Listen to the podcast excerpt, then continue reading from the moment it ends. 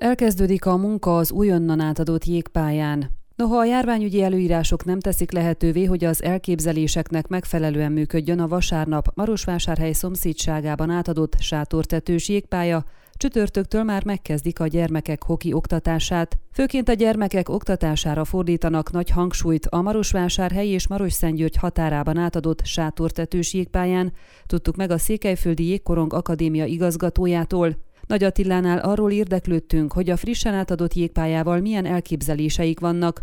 Mint mondta, otthonra talált itt a Marosvásárhelyi és Maros megyei gyermekekből, fiatalokból álló jégkorongcsapat, amelynek tagjai eddig Hargita megyei pályákon edzettek. Csütörtöktől azonban megkezdik a hoki oktatást azoknak a gyerekeknek is, akik most jelentkeztek az edzők felhívására. Nagy Attila sajnálatát fejezte ki amiatt, hogy a jelenlegi járványügyi intézkedések miatt Marosvásárhelyen egyelőre nem tudták megkezdeni a máshol nagyon népszerű korisuli programot, amelynek keretében előkészítős, elsős és másodikos gyermekeket tanítanának meg korcsolyázni. Ez a foglalkozás nem helyettesíteni a tornaórát, hanem egy plusz mozgást biztosítana a kisiskolásoknak. Az igazgató elmondta, hogy ennek előkészítése alapos szervezést igényel, és mivel a pálya csak április végéig tart nyitva, lehetséges, hogy csak a következő tanévtől tudják megvalósítani. A zöld járványügyi besorolásba került Csíkszeredában, ahol már minden iskolás visszatérhetett az oktatási intézményekbe, újraindítják a korisuli programot. Ami a közkorcsolyázást illeti, Nagy Attila szerint erre egyelőre a járványügyi előírások miatt nincs lehetőség Marosvásárhelyen, de a többi fedett sátortetős jégpályán sem.